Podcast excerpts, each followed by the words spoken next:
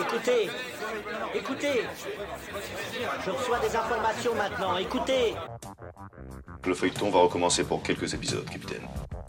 Nous ne sommes pas des robots, Sébastien, mais des êtres vivants. Voilà le pied d'Armstrong. Au centre et en bas de votre écran. Et il marche maintenant.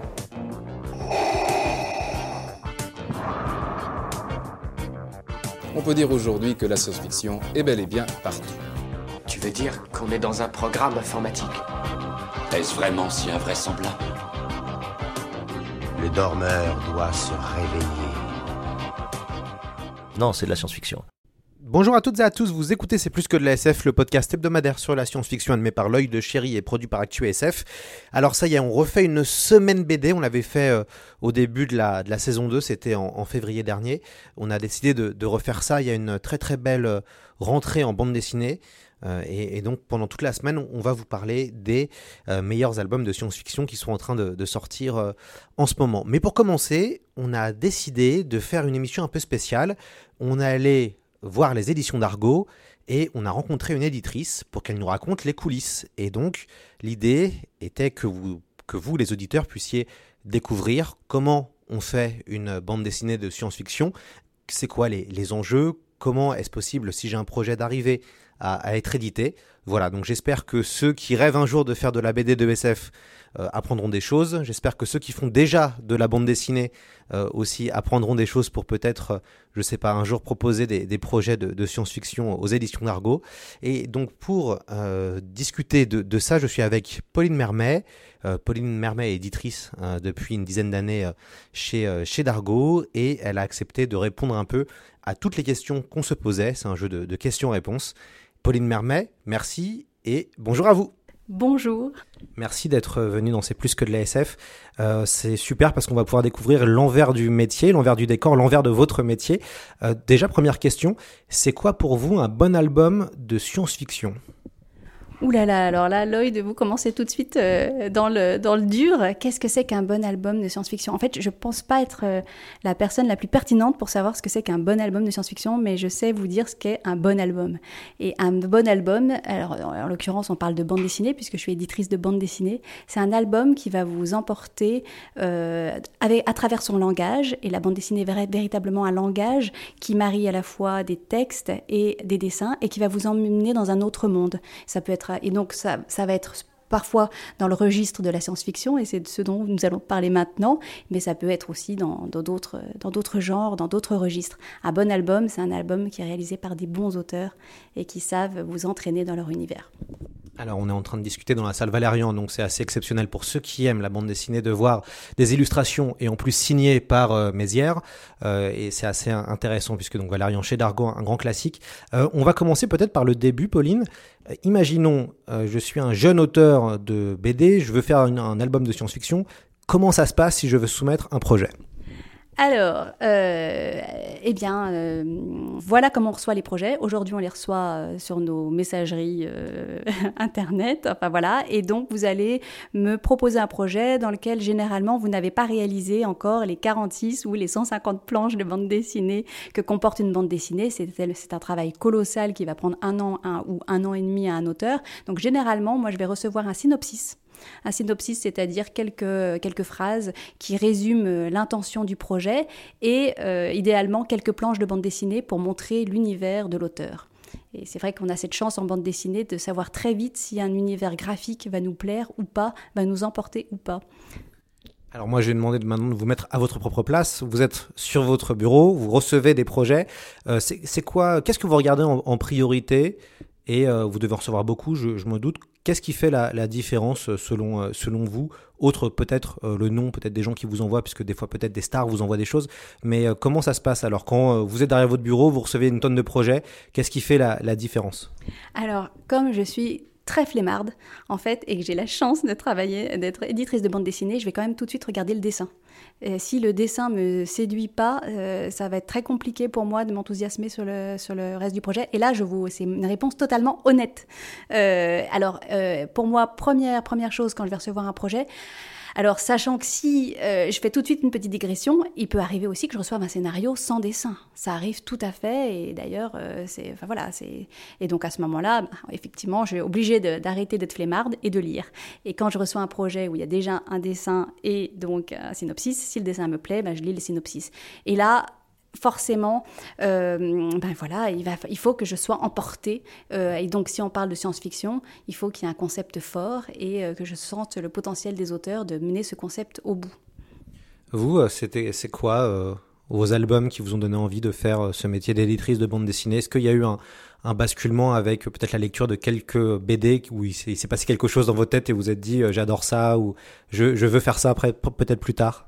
Alors moi, en fait, euh, je suis déjà très vieille et donc en fait, j'ai un parcours j'ai un parcours très classique, c'est-à-dire que je suis rentrée vraiment quand j'étais petite dans dans la marmite euh, à la fois d'Obélix mais aussi euh, dans Lucky Luke, dans Tintin qui m'a évidemment passionnée et, et, et d'ailleurs, alors c'est drôle puisqu'on parle de SF et qu'on est entouré de Valérian, moi quand j'étais petite parce que j'étais une fille, j'avais besoin de me projeter dans des héroïnes et j'ai été une immense fan de Yoko Tsuno. Et euh, effectivement, j'adorais euh, l'idée que cette petite japonaise qui soit hyper techno, hyper dynamique, qu'elle teste tout, un tas d'aéronefs. Et franchement, ça m'a fascinée quand j'étais quand, petite et, euh, j'ai adoré adoré cet univers-là. Alors une fois que le, projet, peut-être il y a un projet qui vous fait de l'œil et vous avez envie de contacter les auteurs, comment se passe ce premier round de rencontres et d'observations? Alors, euh, c'est vrai que c'est très intéressant euh, ce que vous dites parce que euh, y a plein d'auteurs avec qui je travaille qui sont des auteurs avec qui maintenant on, entretient une relation longue. c'est comme dans les couples. c'est d'ailleurs c'est la, relation auteur-éditeur, c'est une relation qui se bonifie avec le temps. On apprend à se connaître, on, apprend à se parler et, généralement c'est pour le bien des, des bandes dessinées. Donc, donc on va parler tout à l'heure de bandes dessinées avec que j'ai publié avec des auteurs que je connaissais déjà. Mais effectivement, pour moi, euh, la base, c'est euh, quand un projet me plaît et que je ne connais pas encore les auteurs, c'est de rencontrer les auteurs c'est toute une histoire de rencontre parce que c'est évidemment une histoire humaine. Euh, éditer une bande dessinée, c'est pas euh, produire euh, des yaourts et j'ai rien contre les yaourts, mais il faut que ce soit une belle une belle aventure humaine. éditer une bande dessinée, c'est savoir qu'on va travailler avec un auteur qui généralement va passer un an de sa vie au minimum dans la création et donc il faut que ce dialogue soit bon dès le départ. Euh, qu'on se fasse confiance et qu'on s'apprivoise. Enfin, c'est pas une histoire de, s'apprivoiser parce qu'on n'a pas besoin de s'apprivoiser, mais de se faire confiance et de savoir si on va être capable de se parler pour le bien de la bande dessinée, le bien de la création. Et donc le premier contact est évidemment euh, ben, euh, fondamental pour savoir si, si ça va fitter. Alors à quel moment on parle des, sujets entre guillemets sérieux qui est le coût d'une bande dessinée? C'est vrai que nous on en parle beaucoup, euh, qu'on invite des auteurs de bande dessinée, on n'hésite pas à parler de la situation des auteurs qui n'est pas toujours évidente. Euh, faire une BD ça coûte de l'argent. Pour l'éditeur ainsi que pour l'auteur, ça prend du temps, vous l'avez très bien dit, un an, un an et demi, voire plus. On est des fois payé à la page. Euh, pas forcément en droit d'auteur ou après qu'on a remboursé la valoir, ça peut des fois prendre un petit peu de temps en fonction du succès ou pas de, la bande dessinée. Comment se passe la discussion avec les auteurs sur ce côté bah, financier qui est on va dire la, base d'un projet et qui des fois peut être un petit peu touchy puisque je crois que beaucoup d'auteurs ont, peur en fait de cette, de cette, de cette partie-là et de parler budget et compagnie. Euh, alors, on en parle très très vite de cette question-là parce qu'en fait, elle est fondamentale. Euh, il faut d'abord, euh, la première étape, c'est d'être d'accord sur les principes de la création de la bande dessinée, et ensuite, il faut être d'accord sur la façon dont elle va pouvoir se faire en production.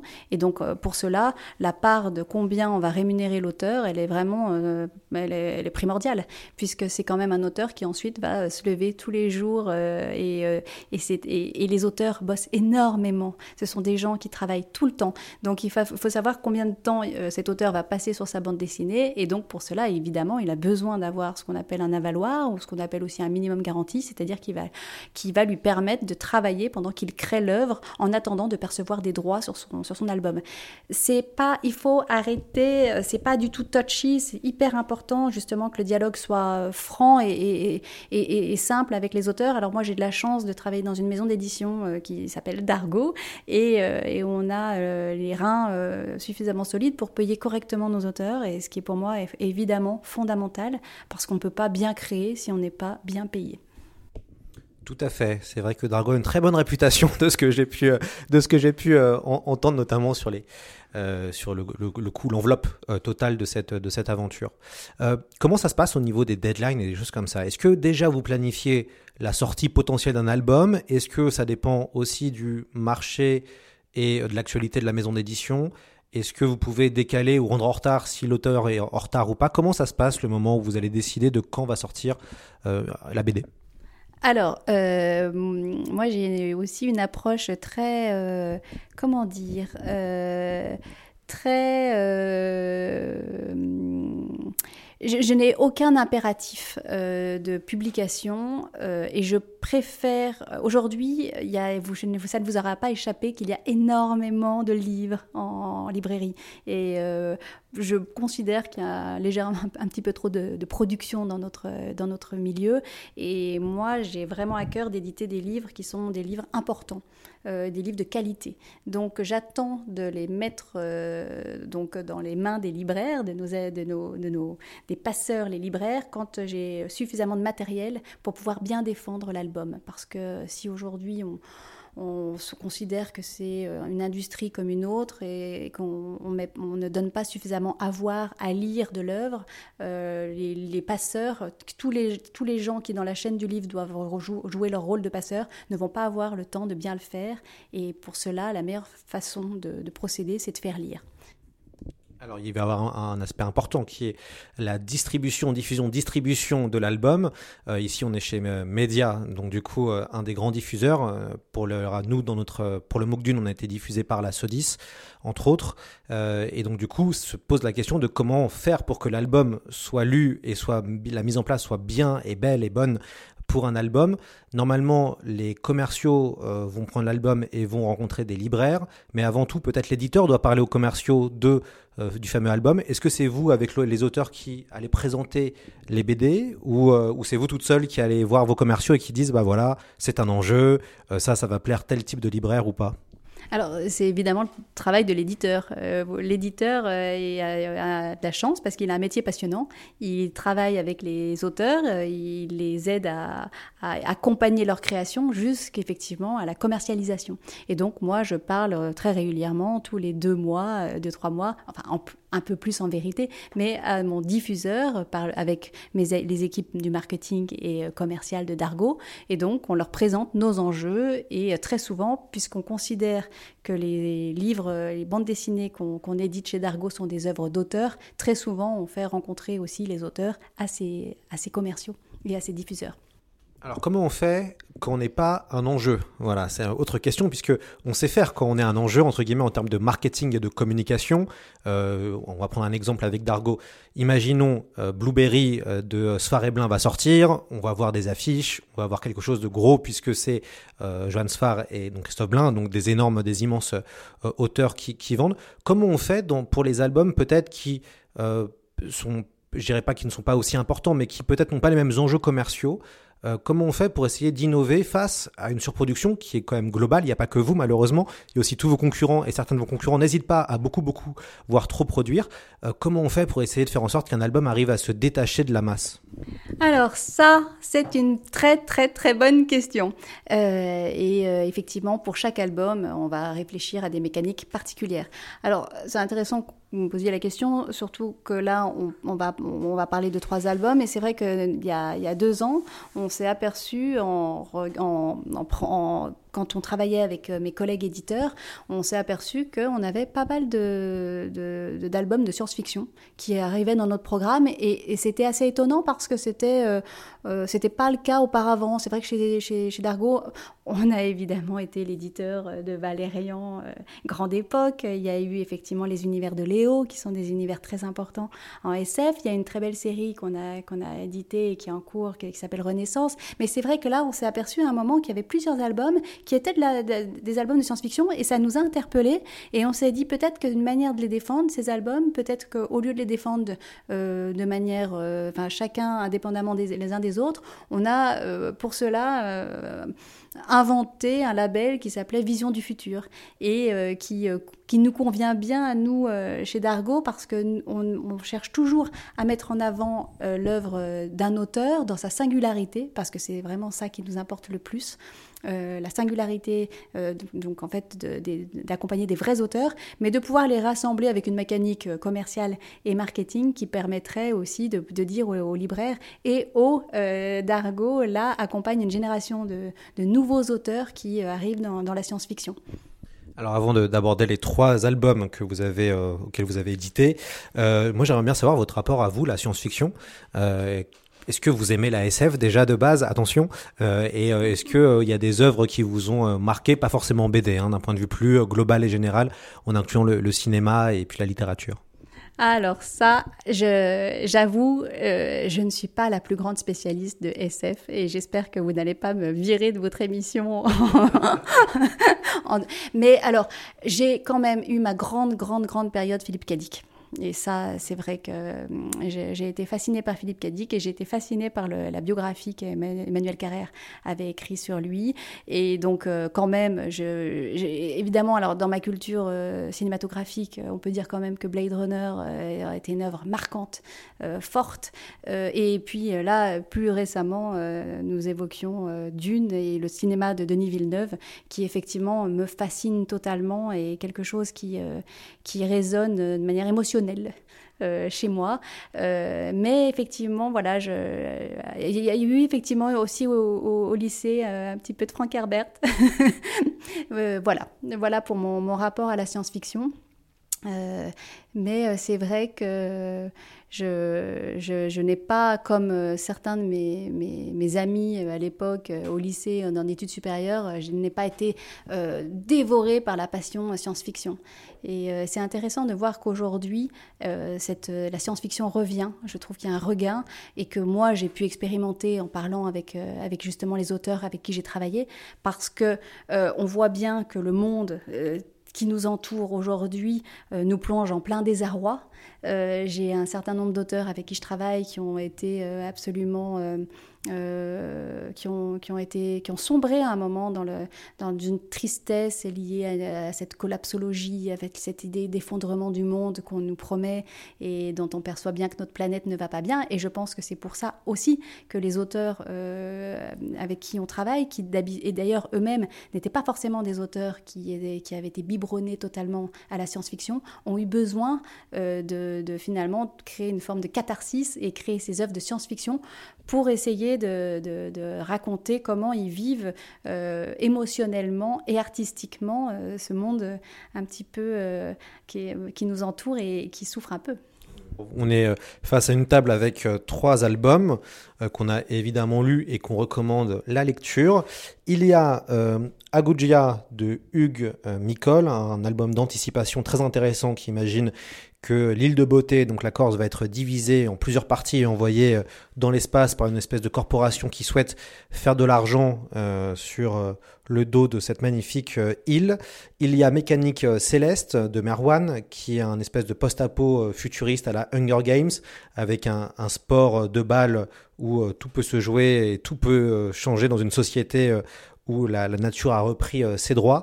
Et il y a La part merveilleuse, le premier volume, intitulé Les mains d'Orsay, de Rupert et Mulot, euh, qu'on ne, présente, ne présente plus, et euh, qui est finalement un album assez intéressant, puisqu'il il manie aussi l'anticipation, mais une forme d'anticipation beaucoup plus peut-être poétique, et, qui fait aussi écho à pas mal de euh, de séries TV, euh, notamment moi j'ai pensé à Black Mirror un petit peu en lisant, euh, en lisant cet album, mais, euh, mais, mais, pas seulement.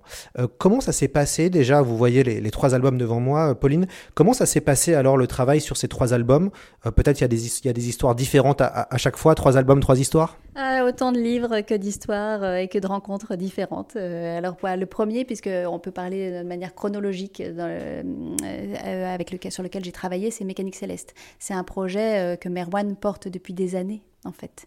Euh, J'avais édité euh, une, série euh, de, de Merwan qui s'appelait Le Bellage, et puis, et puis depuis Le Bellage, on, voilà, on avait terminé cette, trilogie, et puis il a, eu cette envie, il a eu cette envie complètement folle de, raconter une partie de Ballon prisonnier, de Ballon prisonnier, pardon, puisque, c'est ce dont il s'agit, façon un peu Hunger Games, dans un monde post-apocalyptique qui, qui se situe, les plus observateurs et connaisseurs du lieu euh, le reconnaîtront, dans euh, Fontainebleau. Euh, et qui est très rigolo parce que Fontainebleau, c'est l'endroit où a grandi Merwan. Et donc, il a eu envie de revisiter cette ville de son enfance, et, mais, mais voilà, la- mais, mais- dans un monde complètement post-apo, et dans laquelle il y a cette héroïne, Aster, une, une héroïne qui est absolument... euh, euh, autour de laquelle il a tourné euh, en termes de création. Et d'ailleurs, c'est drôle parce que ce projet, je me souviens qu'il a, il a un peu comme un, un peu comme un phénix qui, est qui a rené, rené de ses cendres. J'ai eu trois moutures de ce projet et les deux précédentes moutures n'étaient pas dans la SF, n'étaient pas ancrées dans la SF. Il voulait raconter, raconter l'histoire de, cette héroïne jusqu'au moment où, où tout a fait sens et où il l'a imaginé dans ce monde-là. Et donc, c'est un projet de longue, longue haleine. Et puis, alors, euh, bon, vous ne le voyez pas, euh, vous qui nous écoutez, mais il s'agit de 200 pages qui sont réalisées à l'aquarelle. Donc, c'est de la couleur directe. C'est un travail colossal. Et donc, c'est un travail sur lequel l'auteur a passé deux ans. Donc, imaginez la responsabilité de l'éditeur, euh, en l'occurrence la mienne, quand je mets ce livre en librairie. Je, je suis dépositaire de deux ans de travail de, Merwan, qui est un auteur sacrément doué. Et, vraiment, je, suis très, très heureuse parce que ce livre a été une belle, belle réussite. Oui, le, livre est un succès. C'est aussi ça qu'il faut le. Ça fait toujours plaisir. D'ailleurs, je suppose après tant, de tant de travail et tant d'années, d'avoir un bouquin qui, qui fonctionne aussi euh, bien, alors que c'était pas forcément évident puisque euh, c'est bon, c'est toujours un enjeu, on va dire, la sortie d'un livre. Ah bah euh, c'est voilà c'est si on est un peu enfin voilà c'est on est enfin voilà c'est très c'est ce métier est beau et, puis évidemment il est difficile aussi parce que enfin voilà l'éditeur euh, souhaite toujours qu'un qu'un livre euh, soit une réussite et, ça n'arrive pas toujours pour des raisons qu'on sait pas toujours d'ailleurs expliquer. Parfois on sait qu'il y a des œuvres un peu moins fortes que d'autres mais mais mais c'est et puis si on avait tous la recette du best-seller on ne ferait que des best-sellers mais euh, l'important quand même, euh, c'est que je pense que voilà, nous, notre rôle, c'est quand même d'accompagner les auteurs à faire un livre de la plus grande qualité possible, c'est-à-dire qu'ils soient le plus sincères dans leur création et, euh, qu'ils arrivent voilà, à à l'exprimer euh, de la meilleure façon possible. Enfin voilà, c'est notre rôle d'accompagnateur du livre. Et donc dans ce cas, ça a été une belle réussite et donc vraiment une très grande joie de pouvoir euh, accompagner Merwan dans ce projet. Et d'ailleurs, il y est si bien dans ce projet que là, ça fait euh, un an et demi, deux ans qu'il travaille sur une suite. Et, euh, et parce qu'il a en fait encore plein de choses à raconter et que cet univers continue de le nourrir. Et cette héroïne, Aster, il avait vraiment envie de raconter la, la suite de ses aventures. On va peut-être passer au, au deuxième ouvrage. Alors, c'est lequel que vous êtes occupé après euh, Alors, c'est d'abord la part merveilleuse. Donc Rupert et Mulot, euh, qui a une science-fiction, c'est intéressant, qui est assez euh, charnel. Euh, bon après c'est Rupert et Mulot, donc il y a toujours, on va dire, la chair, le corps est toujours très très important avec euh, avec eux. Mais on a une SF qui est un, petit peu différente. D'ailleurs, c'est peut-être l'album qui est le plus entre guillemets, je dirais, auteuriste, s'il fallait trouver un mot sur les, trois, qui assume, on va dire, un, un positionnement un peu un peu différent. Euh, moins euh, marqué comme une série B, euh, que ce soit pour les deux précédents finalement, hein, qui répondent à des genres et à des codes très très forts. Euh, dans la part merveilleuse, on est plus sur une espèce de balade matinée de, de science-fiction et, et d'étrange. Alors c'est vrai ce que vous dites. euh, C'est euh, euh, alors c'est drôle parce que quand j'avais commencé à réfléchir sur cette notion de science-fiction, j'avais regardé tout. Enfin, on connaît, il y a quand même un certain nombre de sous-genres dans la science-fiction, et il y avait ce genre qui s'appelle le merveilleux. Et c'est drôle parce que moi, quand je commençais à travailler avec Rupert et Mulot sur leur univers, ça me faisait penser aussi un petit peu aux univers de Léo quand effectivement il crée sa mentrice et ces espèces de drôles d'animaux. C'est vrai que dans cet univers, Rupert et Mulot ont créé, euh, en fait, euh, ils partent d'un- d'une époque qui pourrait être la nôtre. Euh, et, et là, une grande partie de l'action se passe à Paris, qui ressemble à un Paris qui, est un Paris d'aujourd'hui. Il, y a même des vélos, il y a même des, des véloves. Euh, et donc c'est un Paris très contemporain, mais dans cet univers, ils ont créé ce qu'ils appellent des toutes, c'est-à-dire que les hommes coexistent avec des sortes de matières organiques euh, qui, prennent plusieurs formes et en fait avec lesquelles qui vivent, qui, cohabitent de manière pacifique avec, avec les humains jusqu'au jour où ces toutes deviennent agressives. Et un jeune garçon euh, qui rentre en collusion euh, avec un de ces toutes va voir son humanité enrichie, enfin on peut dire enrichie ou alors en tout cas euh, altérée, puisque sa main, les mains d'Orsay, va devenir toute, c'est-à-dire va devenir un petit peu euh, extraterrestre en tout cas. Enfin, le mot extraterrestre n'est peut-être pas le plus juste, mais et, donc va rentrer en- dans une forme de connexion avec euh, avec ces êtres bizarres. Euh, et c'est une très très belle fable et métaphore sur la rencontre, la rencontre à la diversité, la rencontre de la, enfin voilà, à l'autre, à la diversité, à l'altérité, et puis très, comme vous le dites, si bien, c'est très organique. Euh, puisque c'est quelque chose qui, est très, qui était déjà très présent dans le travail de Rupert et Mulot. Euh, donc il y a un, couple d'auteurs qui travaillent à quatre mains euh, et, de travailler sur les corps et la façon dont, les corps interagissent. Et d'ailleurs, pour aller jusqu'au bout de, cette sensorialité, sur la couverture, j'avais choisi d'imprimer, voilà, d'apposer sur l'image ce qu'on appelle un pe- pelliculage soft touch, qui est donc assez- qui a un toucher un peu velouté parce que je trouvais que c'était ça allait bien à leur, euh, à leur univers, justement ce côté sensoriel. Vous pouvez justement faire euh, ça, dans le- en tout cas en fonction de la, au niveau formel? Vous, vous pouvez proposer des choses formellement un petit peu innovantes euh, quand vous sortez une BD Ah oui, absolument. Bah, alors, et encore une fois, bon, euh, on n'est pas encore dans, dans l'ère du tout numérique, euh, loin de là. En fait, aujourd'hui, euh, même si, euh, euh, enfin voilà, le- en gros, le, le chiffre d'affaires d'une bande dessinée numérique concerne 1% du chiffre d'affaires total. Donc le papier est très très résilient, très fort. Et je trouve, enfin moi, ça fait partie de- des choses pour lesquelles j'ai eu envie de faire ce métier. J'adore, j'adore pa- parler papier, choisir, euh, parler fabrication. Là, on avait choisi aussi euh, d'imprimer euh, le, titre de manière un peu euh, holographique. Et, et donc vraiment, ça fait partie de vraiment du travail d'éditeur. C'est comment justement trouver le meilleur écrin par rapport à une œuvre. Et, euh, et donc oui, euh, c'est vraiment quelque chose euh, auquel on réfléchit tout le temps. Et puis là, on va dire la différence des deux autres, c'est que il y a marqué numéro 1, donc il y a une suite. Donc comment on fait pour gérer euh, un projet où il y a déjà euh, une suite qui est, euh, qui est annoncée, sachant, sachant que les, on n'est plus vraiment dans une époque des séries, hein, l'époque Valérian et Laureline qu'on voit autour de nous est malheureusement terminée. C'est devenu plus difficile avec peut-être l'accélération du monde de d'attendre un an, un an et demi, deux ans, voire un numéro 2. On va dire que c'est plus des enjeux. Les, on, dira que les, les one-shots sont plus à la mode. Les gros, la grosse pagination fonctionne mieux. Euh, mettre 25 euros une fois, une fois pour toutes, euh, plutôt que d'attendre peut-être deux ans et demi. Euh, vous avez décidé de, de faire une suite. Est-ce qu'il y a, est-ce que, bon là peut-être c'est un diptyque ou un triptyque, mais euh, comment on, veut- on gère qu'on va avoir plusieurs albums Alors, bah, juste dans notre jargon, on, appelle ça mettre une œuvre au frigo. Alors, euh, effectivement, aujourd'hui, euh, il, est- révolu le temps où euh, les lecteurs attendaient patiemment euh, euh, un an pour avoir la suite euh, d'un ouvrage. D'ailleurs, je reviens aux univers de Léo, mais c'était fascinant d'imaginer que c'était possible à l'époque.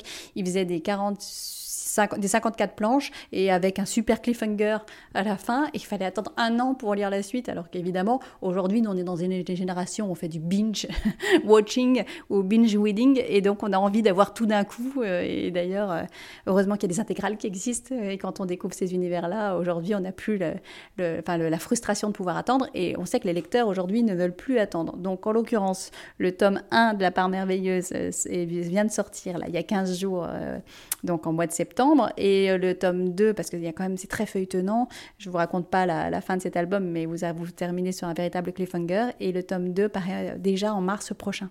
C'est-à-dire que j'ai attendu que les, auteurs aient suffisamment avancé, euh, terminé carrément totalement leur, leur tome 1, qui fait déjà 128 pages, 100 148 pages, pardon, ce qui est quand même assez dodu déjà. Et j'ai attendu qu'ils aient suffisamment avancé dans le tome 2 pour pouvoir orchestrer le fait que les parutions soient rapprochées.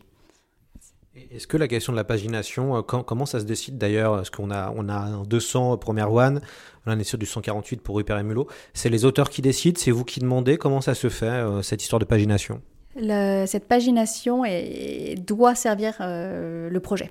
Alors évidemment, alors, mais c'est intéressant comme question parce que quand je suis arrivée chez Dargo maintenant il y a 12 ans, euh, on était encore à ce moment-là de point de bascule où on était quand même dans des paginations plus raisonnables.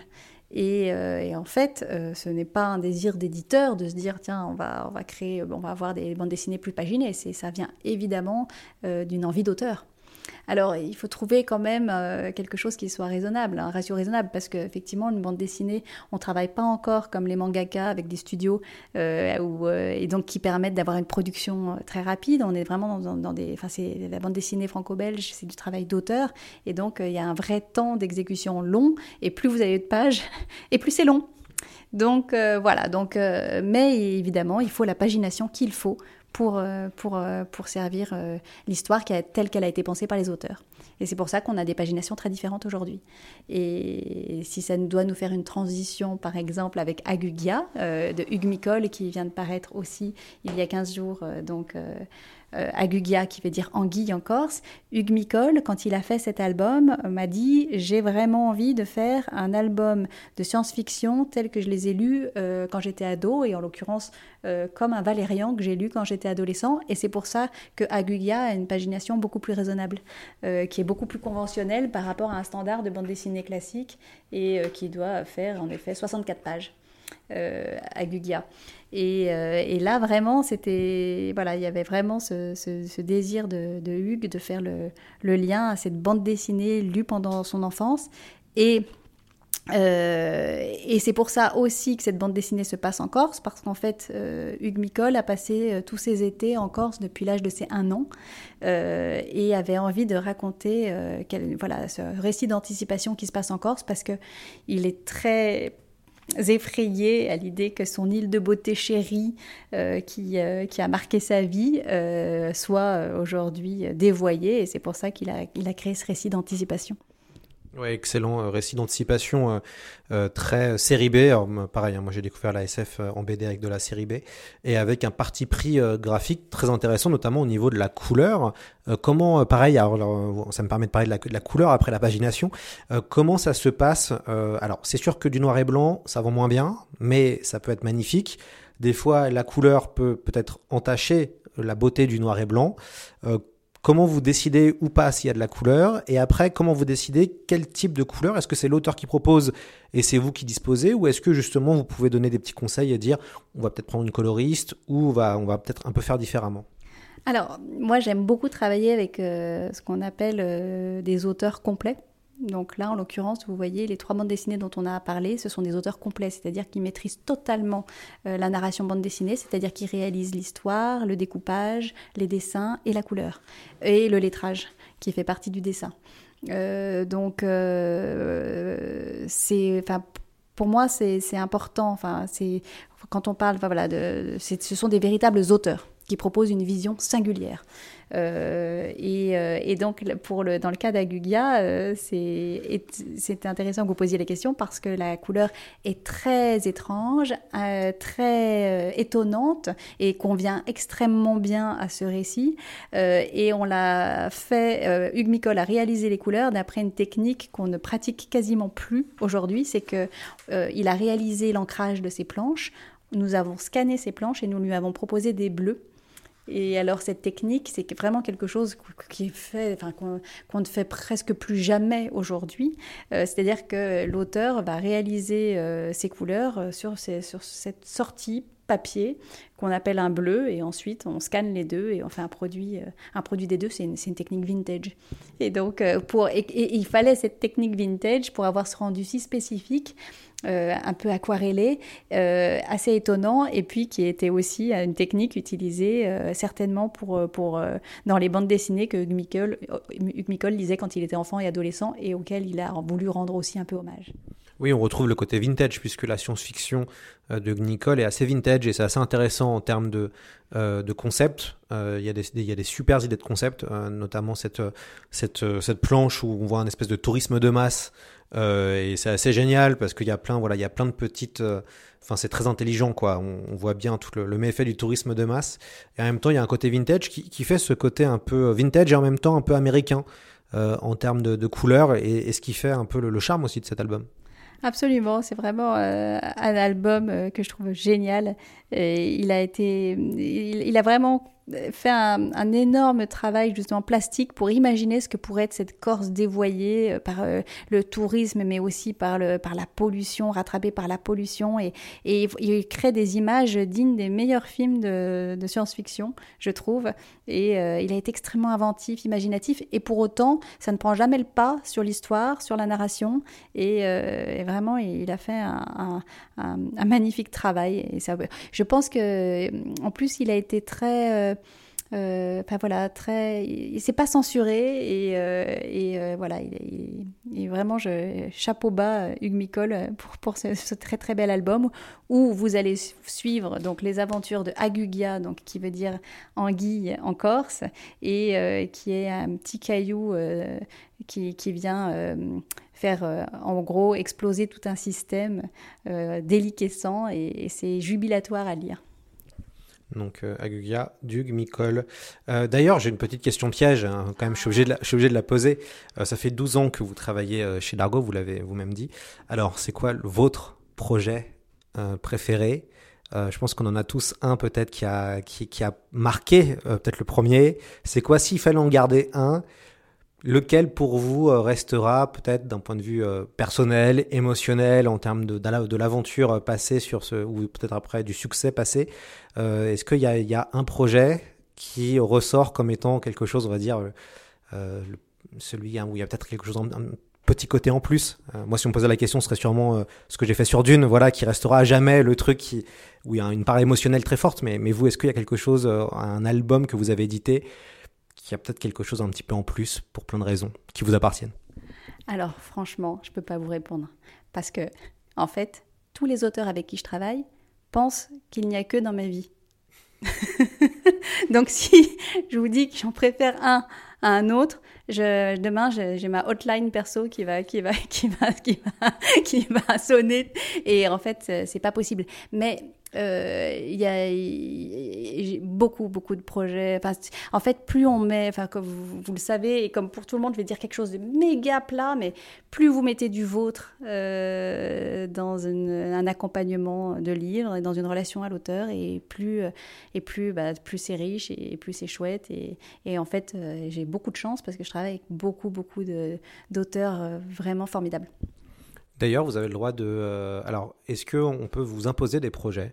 Euh, Est-ce que des fois, on va vous demander, euh, et ça arrive dans toutes les boîtes, hein, souvent, on peut peut-être se retrouver avec des, des projets qu'on ne veut pas forcément.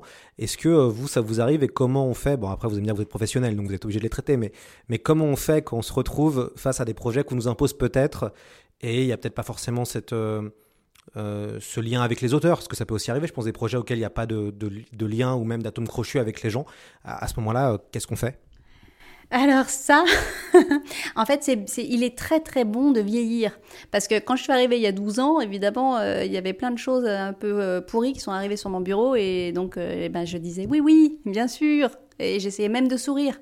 Euh, et donc, euh, et donc j'ai, pu éditer des projets euh, un peu moins, un peu moins personnels. Et maintenant que, maintenant que j'ai, grandi, que j'ai vieilli, eh ben, je, peux beaucoup plus faire les choix des œuvres que j'édite. Et donc, et donc ça, et ça c'est bien. Et, et donc ça- c'est un luxe et, et ça se gagne, ça se mérite. Est-ce que vous pouvez choisir, est-ce que vous pouvez faire, pas pas choisir, je vais, est-ce que vous pouvez, on va dire, euh, faire un- une forme de prospective marketing dans le sens où euh, vous avez envie de faire un projet, vous avez envie d'avoir deux auteurs ensemble, est-ce que vous pouvez aller les chercher? Euh, Est-ce que c'est possible de, enfin moi ça me paraît logique, par exemple pour le MOOC Dune, je suis allé chercher avec tous ceux avec qui je voulais travailler. Est-ce que vous pouvez faire ça aussi sur une BD de se dire, bon bah je veux absolument travailler avec ce couple d'auteurs ou réunir ces deux auteurs-là pour voir qu'est-ce que ça va faire? Est-ce que vous avez la- vous pouvez faire ça? Est-ce que vous pouvez vous, comme, comme on va dire un, euh, j'ai travaillé dans la télévision, ça se faisait avec les chargés de programme, ils décidaient qu'est-ce qu'ils voulaient voir comme programme. Donc est-ce que vous pouvez aussi faire ça, décider qu'est-ce que vous voulez lire comme BD et euh, faire la BD que vous avez envie en sélectionnant des gens avec qui vous voulez travailler? Mais bien sûr. Et euh, c'est d'ailleurs, alors c'est quelque chose qui est, ben, c'est il faut être créatif. Un éditeur aussi est créatif. Et donc euh, on peut réunir des gens euh, dont on aime le travail, les appeler, les rencontrer, leur dire mais ça, tu devrais faire ça, ça t'irait tellement bien, tu pourrais traiter ce sujet, et puis et puis initier une discussion et justement voir s'il y a un bon dialogue qui s'ensuit. Et on peut aussi organiser. Alors j'aime pas du tout le terme, je le trouve un peu un peu bêta, mais c'est aussi du jargon, organiser ce qu'on appelle des mariages. Euh, donc, par exemple, on parlait tout à l'heure de euh, recevoir un scénario. Euh, ben, un des premiers euh, livres sur lesquels je me suis, euh, que j'ai édité chez euh, il y avait un scénario qui traînait sur mon bureau et qui s'appelait La colère de Fantomas. Et j'ai adoré ce scénario. C'était une manière de revoir, de, de, de, comprendre qui était finalement ce premier super-héros créé en France et pas aux États-Unis et qui était Fantomas. Et puis c'est vrai que moi j'en avais l'image de Louis de Funès. Enfin bref, c'était quelque chose du passé, un peu ringue. Or, en fait, j'avais un scénario de l'ordre du polar qui était complètement moderne sous les yeux. Et donc, ben, et, euh, avec le scénariste, euh, on, a, on a travaillé ensemble à, trouver euh, la bonne personne. Et en l'occurrence, c'était une dessinatrice qui allait travailler sur ce projet. Et, euh, et on a organisé, euh, on a organisé voilà, cette collaboration, euh, qui a été une très belle collaboration de manière créative et artistique. Et puis après, moi, ça m'arrive aussi de, de- d'appeler un auteur, euh, voilà, en, en lui proposant euh, de, travailler avec, enfin voilà, avec comme, comme vous le disiez, avec d'autres personnes. Enfin voilà, il faut, il faut être créatif et puis surtout, il faut, il faut, il faut travailler et il faut pas se brider et, euh, et puis il faut avoir des, ouais, une vision quoi. On fait comment quand ça se passe mal? Ça doit arriver, ça aussi, de temps en temps. Malheureusement, euh, ça doit arriver quand ça se passe mal, quand peut-être euh, ça prend pas, quand c'est compliqué, quand les planches arrivent pas forcément. Euh, on devient une maman, on devient euh, un psy, euh, on devient un tyran. Comment, comment vous faites quand vous êtes face à des, à des projets qui s'enlisent et auxquels ça devient pénible de travailler? Ah, ça, c'est. Mais ça n'arrive jamais, Lloyd. Ben, c'est comme dans des histoires de voilà euh, d'amitié où parfois ça ça prend pas ou de relations qui prennent pas. Donc bah, en gros moi euh, ma philosophie là-dessus c'est on va au bout du livre quand même bon an mal an et puis euh, par contre après on s'arrête. hein. On n'est pas obligé. Euh, il faut que ça enfin, voilà il faut que ça se passe bien. Euh, donc voilà et puis bah évidemment euh, on dort pas la nuit aussi à cette phase là mais mais je crois quand même que c'est pour ça que c'est important. On revient aussi à ses premiers rendez-vous, à ses premiers contacts. Et puis ça aussi, aujourd'hui, j'ai un, un meilleur feeling. Euh, j'ai c'est l'expérience euh, de savoir quand même euh, quand on est en phase avec un auteur. On sera et c'est ça qui est intéressant. Les, alors et après sur le rôle qu'on joue, l'éditeur, bah, franchement, on joue tous les rôles. On peut être un peu psy, un peu punching ball, un peu normal. tout, c'est ça que je trouve génial dans ce métier, c'est que autant d'auteurs, autant de livres et autant de relations différentes. Vous avez combien de projets en moyenne dans une année qu'il faut, qu'il faut gérer? Euh, à peu près 25. Est-ce que vous arrivez à passer autant de temps que vous voudriez sur les 25 projets ou est-ce que des fois vous vous dites euh, bah, il y a peut-être des projets qui vont, devoir faire, qui vont devoir prendre plus de temps ou je vais devoir plus m'impliquer? Peut-être avec d'autres projets, vous connaissez bien les auteurs et ça roule tout seul, donc il y a peut-être moins besoin d'implication. Comment, comment vous, vous sélectionnez, entre guillemets, ceux qui vont prendre plus de temps? Alors en fait ça, se fait de manière en fait très pas très c'est pas très rationnel en tout cas pas chez moi. Euh, mais par contre je sais quand il y a, quel- il y a- quelque chose quand un auteur par exemple envoie euh, un storyboard. Le storyboard c'est vraiment le manuscrit de la bande dessinée. Euh, ou enfin voilà c'est une étape importante. Quand un auteur m'envoie quelque chose je sais que la personne qui m'envoie quelque chose est souvent fébrile. C'est-à-dire qu'elle vous envoie quelque chose elle, elle y a mis tout son cœur. Et donc là quand je reçois quelque chose et parfois malheureusement il y a plusieurs choses qui arrivent en même temps j'essaye d'être le plus réactif possible. Parce que je sais qu'en face de moi il y a une grande sensibilité qui est en attente.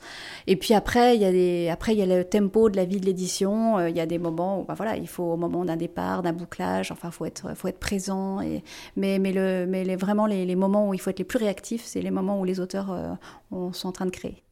Vous le savez, le milieu de la BD est en train de pas mal changer. Il y a beaucoup de revendications ces dernières années, notamment au Festival d'Angoulême, avec des manifestations d'auteurs, de gens euh, qui souhaitent peut-être être plus payés, être plus respectés, entre guillemets, euh, devant la, la, la, la, masse de la production. Euh, Est-ce que euh, face à la tentation peut-être de l'auto-édition, on voit que, euh, pas dans la BD, mais euh, que certaines célébrités n'hésitent pas à faire de l'auto-édition Je pense à Joël Dicker, je pense à Kylian Mbappé plus récemment, Eric Zemmour aussi, même s'ils ont un diffuseur-distributeur voilà, qui, qui euh, s'occupe de mettre le livre partout, les livres partout, euh, en librairie et euh, dans les FNAC et compagnie. Euh, il y a une tentation de l'auto-édition pour, entre guillemets, les stars. Est-ce que vous pensez que euh, finalement un éditeur a toujours sa place encore maintenant, alors que finalement on peut se dire que bah, on peut peut-être on est dans une époque où on aime bien virer les intermédiaires. Est-ce que l'éditeur ne va pas devenir un intermédiaire? Euh, moi, je pense pas. Je pense qu'un éditeur est vraiment une étape fondamentale. Quand vous dites que les stars euh, s'auto-éditent, euh, effectivement, elles peuvent le faire parce que justement, elles ont un public, elles ont une notoriété. Le travail d'un éditeur, c'est évidemment d'accompagner la création, mais de l'accompagner aussi commercialement et de mettre en relation son œuvre avec le lecteur. Et euh, tout le monde n'a pas la puissance euh, et la notoriété qui fait que, euh, qui fait qu'il peut tout de suite, bah voilà, trouver une réussite économique euh, en étant tout seul. Et puis quand même, euh, bon, il faut être quand même bien armé euh, pour, pour s'auto-éditer. C'est quand même un... je, voilà, je, je, crois quand même que c'est intéressant, important d'avoir un regard extérieur euh, du point de vue de la création et un accompagnement commercial. Vous voyez comment le, futur de la bande dessinée en 12 ans, ça a dû quand même pas mal changer? Euh, ce que vous avez vu et, et, aussi le goût des publics. On a un, lecteur, un lectorat qui est plus jeune, euh, qui ne lit beaucoup de mangas, on va dire, il y a une espèce de basculement, parce que nos, mes parents qui lisaient peut-être euh, Tintin, Pilote, euh, Torgal, euh, bah, maintenant la nouvelle génération va lire beaucoup de mangas. Euh, il risque d'avoir un basculement quand ces jeunes vont grandir et vont peut-être continuer à lire beaucoup de mangas, mais il va le franco-belge peut-être est en train de euh, diminuer ou perdre un peu de sa, de sa superbe euh, comparé à il y a 50 ans. Euh, comment vous voyez vous le, le futur de, de, la BD et aussi les, bah, les basculements qui sont en train d'arriver euh, générationnels, euh, mais aussi euh, technologiques. Alors moi, je suis très confiante sur l'idée, et encore une fois, je vais dire quelque chose de, traite d'une grande platitude, mais sur l'idée qu'on aura toujours besoin, euh, envie qu'on nous raconte des histoires. Euh, et, euh, et, et, je crois que, en fait, aujourd'hui, bon, c'est vrai que ça fait un an qu'on vit une vague, déferlante manga qui interpelle. Mais ce qui est intéressant, c'est que on est dans un milieu où la création, les créateurs en France, on a une chance folle. Les créateurs sont très très créatifs justement. Et aujourd'hui, je vois bien qu'on a des tas de jeunes auteurs qui viennent euh, apporter des projets où on voit déjà une hybridation dans leur création. C'est-à-dire qu'on voit que c'est des jeunes qui euh, lisent du comics, lisent du manga, regardent des animés, euh, sont euh, nourris à tout un tas, et mais aussi du franco-belge, bien sûr, et donc nourris de toutes ces influences, vont nous proposer des choses hybrides et qui, à mon avis, séduiront aussi ces nouveaux lecteurs. je crois vraiment que tout doit partir des créateurs. Les créateurs sont très en phase avec le monde dans lequel on est, et ces mutations et ces transformations, ils les perçoivent et eux-mêmes, en fait, ils auront grandi avec ces mangas, ces comics et le franco-belge et je pense qu'on va proposer des très belles synthèses. Dargon en a fait une récemment, euh, Yojimbot, euh, qui est sorti chez vous. J'ai fait un, podcast notamment avec, euh, avec l'auteur Sylvain qu'on salue et je sais qu'il écoute, c'est plus que de la SF. Euh, Est-ce que il y a récemment, vous avez lu quelque chose qui vous a marqué en, en bande dessinée? Vous n'êtes pas obligé de parler de vos, de, de, de, des albums de chez Dargo, vous pouvez aller plus, plus loin, je suppose. vous avez lu quelque chose qui vous a marqué, ouais, un peu, vous vous êtes dit, tiens, j'aurais bien voulu l'éditer, ça, par exemple. Ah là là, ça c'est des questions pièges. Euh, parce que alors la, bande dessinée qui m'a le plus marquée récemment, elle est vraiment ancrée dans le franco-belge pur jus, et c'est la BD euh, de Spirou de, de Émile Bravo euh, qui que j'ai trouvé extraordinaire et qui a franchement il maîtrise puissamment son langage dessiné et c'est de l'action et c'est de l'émotion et c'est intelligent et ça donne pas de leçons. Et franchement ça c'était et, c'est drôle parce que on le lit en se disant bah tiens justement c'est plutôt une bande dessinée euh, d'une ancienne école. Et en fait euh, on est bouleversé par son intelligence. Et, et final j'ai lu plein de bandes dessinées euh, qui de, depuis le début de, qui depuis septembre dans les critiques on dit ah c'est génial c'est nouveau c'est moderne. Et je ne citerai pas de nom mais je me j'ai pas été euh, plus bouleversée que ça. Et, euh, et, la surprise est venue de, ce très très bel album d'Émile Bravo.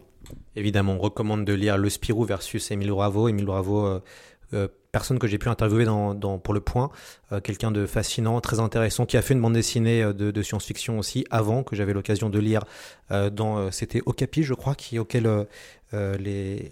Et je tiens à préciser, Émile, bravo si tu nous écoutes, euh, parce que de, de, de chez Dargo, euh, j'édite Les épatantes aventures de Jules, et j'ai hâte, j'ai hâte que Émile termine ses Spirou pour revenir à cette série de science-fiction pour enfants de grande intelligence.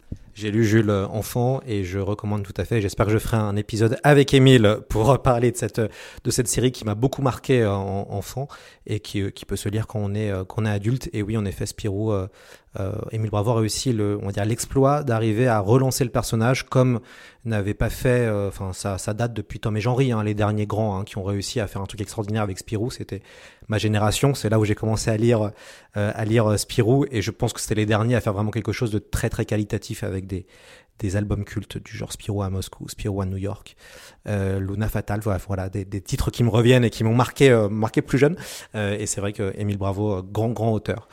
Pauline, c'était un vrai plaisir de discuter avec vous. J'espère qu'on se retrouvera pour reparler de, de bande dessinée et de reparler de, de science-fiction ensemble. Lloyd, c'était un vrai plaisir. Quand vous voulez. Super, c'est noté. À très très vite.